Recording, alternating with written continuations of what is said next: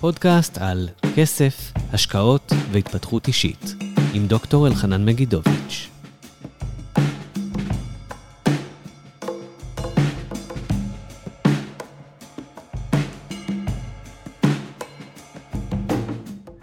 אהלן חברים, אנחנו בפרק הראשון של הפודקאסט על השקעות, כסף והתפתחות אישית. אני דוקטור אלחנן מגידוביץ', משקיע ויזם נדל"ן, עוסק היום גם במנטורים לאנשים שרוצים לעשות שינוי בחיים שלהם ורוצים להפוך למשקיעים ויזמים. יש לי בלוג ודף פייסבוק בשם גורו נדלן, שם אני משתף את ראיית עולמי, החוויות היומיומיות שלי, בנושאים של כסף, השקעות, התפתחות אישית וכמובן אקטואליה. את התואר הראשון שלי עשיתי במדעי החיים, בביולוגיה, אוניברסיטת תל אביב, ולאחר מכן מצאתי את עצמי נודד לסין. שם למדתי סינית באוניברסיטה למורים, ולאחר שנתיים עברתי אוניברסיטה ולמדתי מנהל עסקים ומסחר בינלאומי באוניברסיטת ננקאי בטיאנג'ין. המזל שלי היה שקיבלתי שם גם מלגה מטעם משרד החוץ הישראלי בשת"פ עם משרד החוץ הסיני, כך שסך הכל שהייתי בסין כארבע שנים. במהלכן גם חוויתי את מגפת הסארס של אלפיים ושלוש, מה שקצת מביא אותנו לענייני אקטואליה של היום, עליהם נדון קצת בהמשך. בסוף שנת אלפיים ושלוש מצאתי את עצמי חוזר לארץ, ועשיתי מסלול משולב ישיר לדוקטורט בביוכימיה באוניברסיטת בן גוריון. הנגיעה הראשונה שלי בהשקעות נדל"ן התחילה ב-אלפיים ושלוש עם חזרתי לארץ. היה לי חיסכון קטן ורציתי לרכוש דירה. העיקר שתהיה לי בעלות על דירה שאולי תשמש אותי גם למגורים. הגעתי בחיפושים אפילו למודיעין. ראיתי שם דירות של שלושה חדרים ב-שלוש מאות וחמישים אלף שקל, שהיום זה מחיר ממש בדיחה, כי כבר מדברים היום על מיליון וחצי במחירן היום. בזמנו לא רכשתי, כי היו לי רק מאה וחמישים אלף שקל. פחדתי פחד מוות לקחת משכנתה של מאתיים אלף שקל, לכן ויתרתי על העסקה.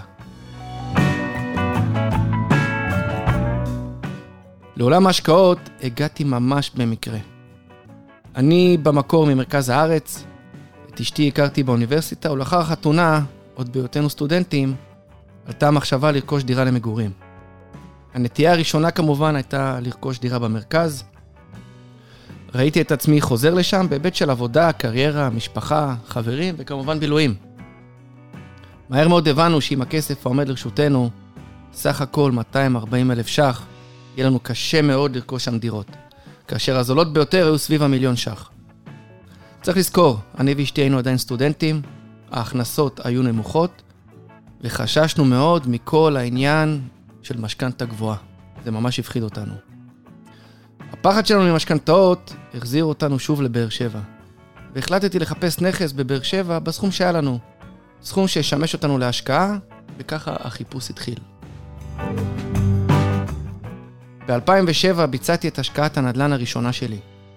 אמנם קראתי הרבה, התייעצתי, אך את הרוב עשיתי לבד. הפחד וחוסר ניסיון הם אלו שהובילו אותי בהתחלה והיו בעיקר גורם מקביל. מה זה אומר גורם מקביל? זה אומר שעד שקיבלתי אומץ לסגור את העסקה הראשונה שלי, ראיתי יותר מ-מאה דירות, שזה המון. היום בהסתכלות לאחור אני מבין שלפחות שלושים אחוז מהן היו הזדמנויות של ממש. נכון לאותה נקודת זמן ובהסתכלות לאחור עם הביצועים של שוק הנדל"ן בעשור האחרון, הבנתי גם שגם אם הייתי עושה עסקאות גרועות, עדיין הייתי מצליח. ולמרות כל זאת, הפחד ניהל אותי. זה היה ממש מפחיד לעשות השקעה לבד. לא באתי מבית של אנשי עסקים, לא באתי מבית של משקיעים.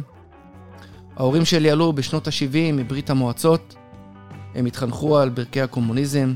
הם אמנם לא היו קומוניסטים, אבל הם גם לא קיבלו את ראיית העולם של כסף. מה זה כסף? איך כסף עובד? ויותר גרוע מזה, אף פעם לא היה דיבור פתוח על כסף בבית. זה היה טאבו, נושא שלא מדברים עליו.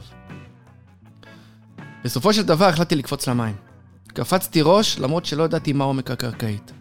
אין מה לעשות, עם הפחדים יכולתי להימרח עוד הרבה זמן, לכן החלטתי פשוט להיכנס לעסקה. הדירה הראשונה שרכשתי הייתה בבאר שבע, ממש מול בית חולים סורוקה. היום זו שכונה מאוד מבוקשת לסחירות, אך אז היא נחשבה ליחסית מרוחקת מהאוניברסיטה, לפחות בתפיסה הסטודנטיאלית. היא נחשבה לשכונה טובה, אך לא בהכרח כהשקעה לסטודנטים. הביקוש גדל ונעשה רב רק כמה שנים מאוחר יותר. את הדירה הזו קניתי ב-מאתיים וארבעים אלף שקל, סך כל החסכונות שהיה לנו, ומכיוון שאני ואשתי חששנו ממשכנתה, ולא הבנו את היתרונות שבמשכנתה, רכשנו את הדירה בעון עצמי מלא. עסקה הייתה פשוטה. רכשתי אותה ממישהי בתל אביב שרצתה לעזור לבת שלה לרכוש דירה במרכז, ולכן החליטה למכור את הנכס. קיבלתי את הנכס עם סוחרת, אשר למדה פיזיותרפיה בבית החולים, ושילמה כל חודש אלפיים שקל שכירות. זה היה מדהים. במקום שיהיו לנו מאתיים וארבעים אלף ש"ח שיושבים בחיסכון או בפקם, שלא הניבו אף רווח, קיבלנו כל חודש אלפיים שקל שכירות, וכל זאת בלי להתאמץ. אפשר לומר שהרגענו לעצמנו עלה חודשית במשכורת הכללית של אלפיים ש"ח. זה היה מדהים. או במילים אחרות, להכנסות הכלליות שלנו נוספו אלפיים שקל כל חודש. זה נשמע מאוד פשוט וברור מאליו, אבל אז זאת הייתה נקודת התגלות עבורי. פתאום הבנתי מה זה אומר להשקיע כסף. נראה לי שההבנה הזו הגיעה כי ראיתי ממש איך הכסף נכנס כל חודש בעיניים. זה היה ממשי, צ'קים שהייתי מפקיד. זה לא איזה רעיון ארטילאי שמישהו הסביר לי והבנתי, אלא זאת הייתה המציאות. במושגי תשואה, ההשקעה הזאת עשתה עבורנו שנים עשר אחוז לשנה. כל חודש נכנסו אלפיים ש"ח, שהם עשרים וארבעה אלף שקל לשנה. השקענו סך הכל מאתיים וארבעים אלף ש"ח, כך שזו הייתה התשואה השנתית.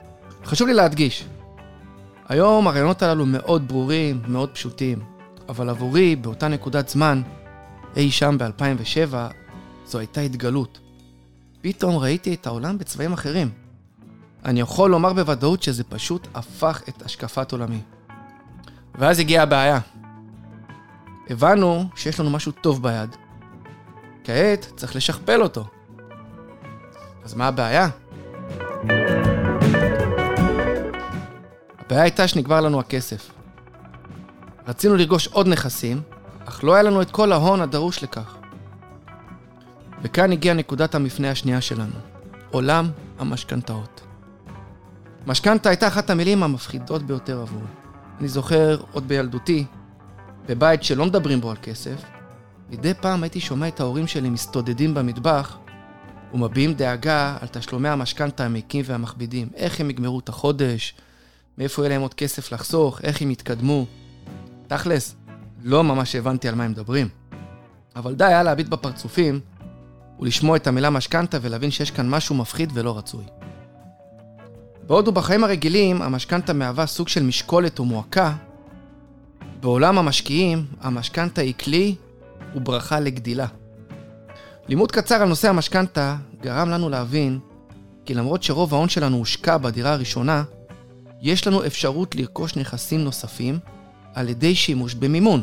משמע, לקחת הלוואה מהבנק בכדי לממן את רוב עלות הנכס.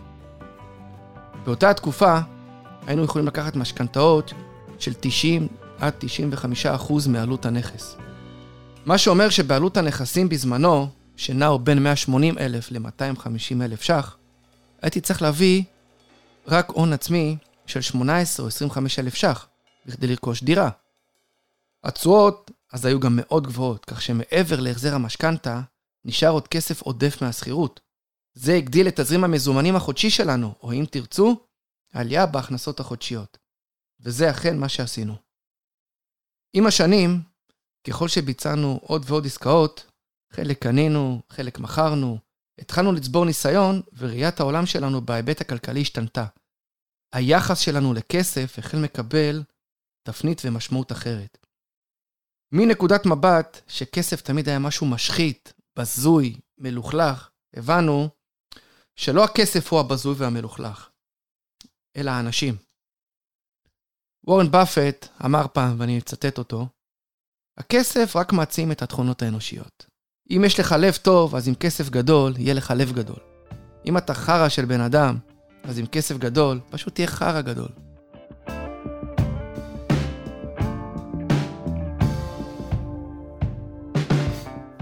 בהמשך לשינויים האישיים הללו שעברתי, גם בהיבט התודעתי, אפשר לומר אפילו רוחני בהקשר של כסף והשקעות, עברתי גם שינויים מרחיק לכת בהיבט הפיננסי.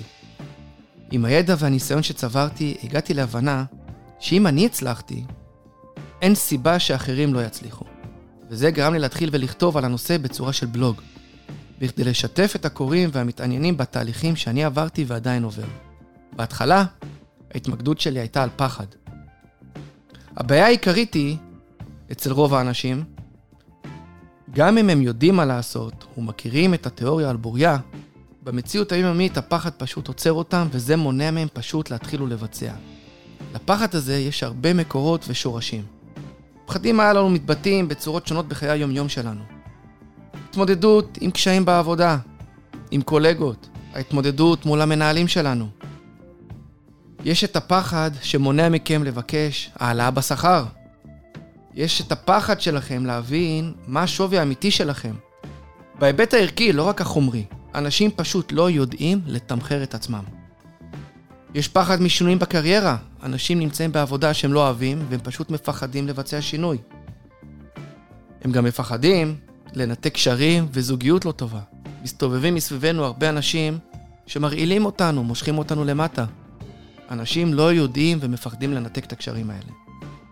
זאת ועוד, אנשים פשוט מפחדים מכל דבר שזה נוגע לכסף. הפחדים רק מתעצמים. ההתמודדות והקפיצה מעל מסוכת הפחד נעשית בצורה תהליכית והבנה המביאה לכדי ביצוע. אם לי זה עבד, אין סיבה שזה גם לא יעבוד עבורכם. היום יש לי בלוג שעוסק בהשקעות נדל"ן ונוגע בהשקעות בכלל ובראייה ותפיסת עולם כלכלית. הפקתי גם סדרת אנימציה ביוטיוב בשם משחקי הכסף, בכדי לפשט ולהנגיש את ראיית העולם שלי כמשקיע לאנשים שחושבים שזה משהו רחוק ומסובך מכדי ללמוד לבד.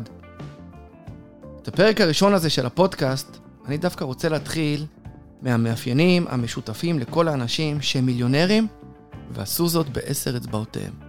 מה הכוונה? בחור בשם תומאס סטנלי, למעשה פרופסור תומאס סטנלי, הוא חוקר באקדמיה אשר כל שנות מחקרו עסקו בניתוח המיליונרים בארצות הברית. הוא התמקד באנשים שבנו את הונם במו ידיהם וראיין יותר משלושת אלפים מיליונרים כאלו. הוא כתב ספר מדהים שגם הפך לרב מחר וקרוי המיליונר בדלת ממול. זה למי שמחפש המלצת קריאה. את המאפיינים המשותפים אליהם הוא ריכז בארבע נקודות. הנקודה הראשונה, המיליונר הטיפוסי הוא סביב גיל חמישים ושבע. כולנו מכירים את הקלישאה שיש לעשות את המיליון הראשון לפני גיל שלושים. זה אפשרי. עובדה, יש כאלה שהצליחו. אבל בואו נודה באמת, לא כולנו קורצנו מהחומר של גיל שווייד מצ'ק פוינט, מאילון מאסק וטסלה, ביל גייטס ואחרים. אבל מה שיפה במחקר של סטנלי הוא שאם תתמידו להקפיד על הרגלים פיננסיים נכונים, הסיכוי שתהיו שווים מעל מיליון דולר בגיל חמישים ושבע הוא גבוה מאוד. הנקודה השנייה, המיליונרים מבזבזים הרבה פחות ממה שהם מרוויחים. זה נשמע מאוד טריוויאלי, בטח חלקכם ככה קצת אה, קופצים שפתיים ומזלזלים. עובדות החיים מראות לנו כי רוב האנשים מבזבזים הרבה יותר מאשר הם מרוויחים.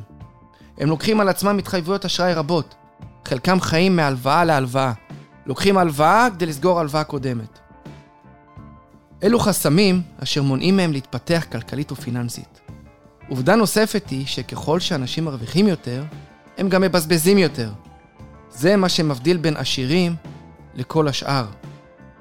הוא לא רמת ההכנסה שלהם, אלא איך הם מנהלים אותה. זה יותר קשור לאופי והתנהלות יותר מאשר כושר ההשתכרות. וזו עובדה מעניינת. לפני כמה ימים קראתי שכדורגלן העל לשעבר רונלדיניו נותר רק עם עשרה דולר אחרי שאיבד את כל כספו. דיאגו ארמנדו מרדונה האגדי, משווי של מאות מיליונים היום בחובות. מייק טייסון בסיו היה שווה ארבע מאות מיליון דולר והפסיד את כל כספו. אז אתם מבינים שלא גודל ההכנסה, אלא התנהלות איתה, זה מה שמשנה. הנקודה השלישית, הימנעות מרכישת מוצרי סטטוס. מוצרי סטטוס מעידים על מעמד. בהמשך לנקודה השנייה, רוב האנשים, ככל שהם מרוויחים יותר, הם מתקשטים בסממנים שיעידו על כך, כגון, שוני יוקרה, מותגים, שדרוג הרכבים לרכבי יוקרה ועוד. הבעיה עם מוצרי סטטוס זה שאלו לא מוצרים שמשביחים את עצמם, אלא הם מוצרים שמהווים הוצאה שרק יורדת בערכה עם הזמן. העשירים, מהסגנון שסטנלי חקר, מעדיפים להשקיע את הכסף מאשר להוציא אותו על מוצרי סטטוס. הנקודה הרביעית, יצרני הון. המשמעות היא שהם מייצרים ומשקיעים כסף ולא רק חוסכים אותו.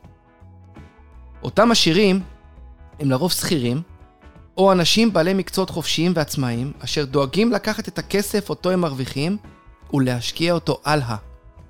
הם גורמים לכסף שלהם להמשיך לעבוד עבורם. הדרך שזה נעשה זה לרוב על ידי השקעות. השקעות מניבות אשר מגדילות את ערכו של הכסף עם הזמן. רוב האנשים מנסים להתמקד בחיסכון. בעוד בחיסכון יש סכנה ממשית של שחיקה אינפלציונית, העשירים לא חוסכים, אלא הם משקיעים. הכסף חייב לעבוד. חשוב להבהיר, סטנלי לא התמקד בעשירים מופלגים, וגם לא בכאלו שירשו הון או חברות. אלא מחקרו התמקד במיליונרים ששוויים נע בין מיליון דולר לעשר מיליון דולר, ושהם עשו את זה בעצמם. למה הוא הגביל את עצמו לתחום הזה של בין אחד לעשרה מיליון? לגישתו, זה תחום גודל ההון שניתן להשגה במרוצת זמן דור אחד. משמע, זהו תחום זמן שכולנו יכולים לעמוד בו.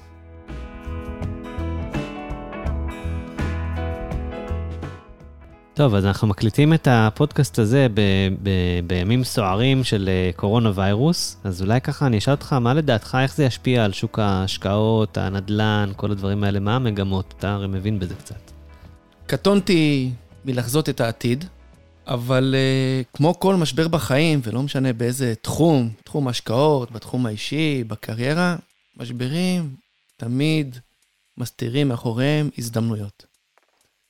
אני חושב שמי שלא ייגרר אחרי כל הפאניקה שקורית מסביב, אתם צריכים להבין, אנחנו מוקפים במדיה חברתית שמשפיעה עלינו. פייסבוק, אינסטגרם, ערוצי החדשות, העיתונים הדיגיטליים, כולם מפמפמים לנו פחד. למה? פחד מוכר. אבל אם נשתדל להסתכל קצת בין השורות ובין כל הניוז והפייק ניוז, והחדשות המוגזמות, גם הן אמיתיות, תחפשו את ההזדמנות. אז נכון, יש ירידות עכשיו בבורסה? תחשבו רגע בהיגיון ולא בפאניקה. תחשבו על החברות שהן יציבות, חברות שמייצרות, חברות שיש להן מוצר, חברות שעדיין יש להן מה למכור גם אחרי המשבר, אפילו אם יש כרגע ירידה, זה אומר שזו הזדמנות עבורכם. תאספו. חשוב להדגיש, אני לא יועץ השקעות, אין לי רישיון לייעוץ השקעות, ואני גם לא ממליץ לכם אילו מניות לקנות. אני רק אומר, יש כאן הזדמנויות. אם אנחנו קצת נבזול עכשיו לשוק הנדלן, גם פה יש למשבר הזה השלכות. תחשבו לרגע מה קורה אם יש איסור של כניסת פועלים לארץ. פועלים סינים. בוודאי. סיני, מעוז הקורונה. אז אני מניח שלא ייכנסו יותר מדי פועלים סינים בתקופה הקרובה. מה יקרה עם הפועלים שמגיעים מהשטחים? אולי גם שם יצמצמו קצת. אז אין ידיים עובדות, גם אין בנייה. וכשאין בנייה, הביקוש עדיין נשאר גבוה, ההיצע יורד, או אפילו לא מצליח להדביק את הביקוש. זה כנראה יגרור לעליות. אבל בואו נחשוב על משהו אחר, על דירות יד שנייה. תחשבו על מישהו שהוא עכשיו נמצא במשא ומתן, ולקניית דירה, ועורכי דין עובדים על הטיוטות חוזים, ועכשיו אחד הצדדים טס אה, לחול, וחזר לפני כמה ימים, וצריכים להתקדם עם החוזה, ועכשיו הוא צריך להיות בבידוד שבועיים. אחד הצדדים אולי בלחץ, הוא לא רוצה להמתין. אז אולי יש פה הזדמנות להיכנס לעסקאות, שהן כרגע תלויות באוויר. בואו נחשוב על עוד מצבים. אגב, זה מצבים אמיתיים שנתקלתי בהם בימים האחרונים. כן, ברור, ברור. אנשים שנמצאים במשא ומתן לפני חתימת חוזה, והם התכוונו לשחרר את הכספים מהבורסה לצורך רכישת הנכס. אבל הבורסה ירדה, פתאום הם גילו... מה זה ירדה? התרסקה? התר... תן לי, אני רוצה להיות עדין, אנחנו לא רוצים להכניס אנשים לפאניקה. אבל אנשים שבנו על איזשהו כמות או גודל של הון עצמי מסוים, והבורסה מחקה להם אותו, או הורידה להם, זאת אומרת, אנשים שפתאום אה, היו צריכים להוציא שש מאות אלף שקל מהבורסה, ונשאר להם פתאום חמש מאות. הם נמצאים בחוסר של מאה אלף שקל בשביל העסקה. זה מייצר עברנו הזדמנות, כי יש לנו מוכר שרוצה למכור, יש לנו קונה שרוצה לקנות, אבל לא יכול כי חסר לו. זאת הזדמנות. אז uh, תפתחו אוזניים, תפתחו עיניים, תפעילו את הרדארים, ההזדמנויות נמצאות מסביבנו, רק צריך לדעת לזהות אותם. אוקיי, okay, אלחנן, תודה רבה. ובעצם הפודקאסט שלך, אתה רוצה לעשות בו כל מיני דברים, יש לך המון המון רעיונות, אז בואו נספר טיפה למאזינים שיעקבו אחריך מה צפוי להם בהמשך, בפרקים הקרובים. טוב, אז אנחנו כמובן נדבר על כסף, נדבר הרבה על כסף. אנחנו גם נרגיל את המאזינים לכך שכסף זו לא מילה גסה. אנחנו גם נדבר על פחדים, כי פחדים, כסף ופחדים תמיד הולכים יד ביד. אז אנחנו נדבר על הרבה פחדים שאנחנו כמשקיעים וכאנשים נפגשים בהם ופוגשים בהם ברמה היומיומית ככל שזה קשור לכסף והשקעות. אנחנו גם נרצה להיות פרקטיים. אנחנו לא רוצים שאנשים רק יאזינו לפודקאסט, אנחנו רוצים שאנשים יעשו מעבר לפודקאסט. זאת אולי נצליח להניע פה אנשים לפעולה. יהיה מעניין, נדבר על מחקרים מדעיים שמדברים על כסף, על איך אנחנו חושבים על כסף, מה קורה למוח שלנו כשאנחנו חושבים השקעות וחושבים כסף. נדבר, יהיה, יהיה מעניין. כן, אנחנו בטוחים שזה יהיה מעניין לכל מי שיקשיב, ואנחנו נאחל לכולם רק בריאות ואושר ואושר. כן, כל מה שנשאר לנו זה רק לומר להם איך יוצרים איתנו קשר, לא? אז uh, אני אשמח גם לשמוע רעיונות, נושאים שמעניינים את המאזינים שלנו, שאלות שמעניינות ומציקות למאזינים, או בעקבות נושאים אקטואליים, פרקים שהם שמעו ורוצים שנרחיב uh, בנושאים מסוימים. אז אפשר ליצור קשר בדף הפייסבוק שלי, גורו נדלן, אפשר לשלוח מסרים אישיים, ואנחנו ניקח את זה משם. הצלחה לפודקאסט, השקה, פוף, שמפניות. איזה כיף, איזה כיף.